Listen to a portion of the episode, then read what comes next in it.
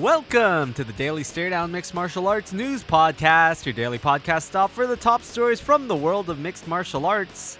I'm Ryan Manahan. Our top story Khabib Nurmagomedov finally has an opponent. The undefeated Russian will face Rafael Dos Anjos at UFC on Fox 11. Dos Anjos was set to face Rustam Khabilov, but Khabilov withdrew from the fight with an injury.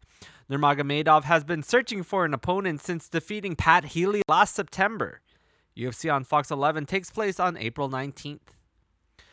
Two more fights have been added to UFC on Fox 11. Pat Healy looks to pick up his first official UFC victory when he takes on Jorge Masvidal in a lightweight contest. And Yoel Romero and Brad Tavares square off in a middleweight bout.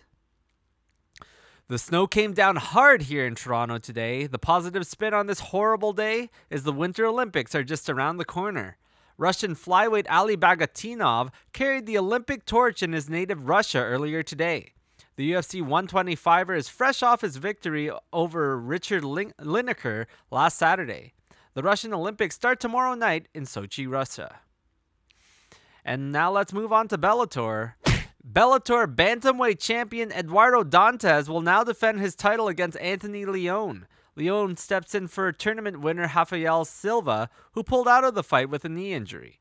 The fight marks Dantas' first title defense in more than a year, being sidelined with an ankle injury. The Bellator Bantamweight Championship fight takes place on March 11th. And now for our tweet of the day. Today's tweet comes from former Bellator champion Funky Ben Askren tweets, I had a good surprise when I landed in Vegas. At the Iron Sheik followed me.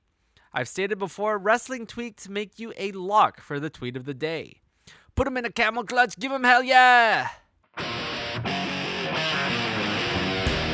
That's it for this edition of the Daily Stare Down. I have a new article up over at VendettaFighter.com.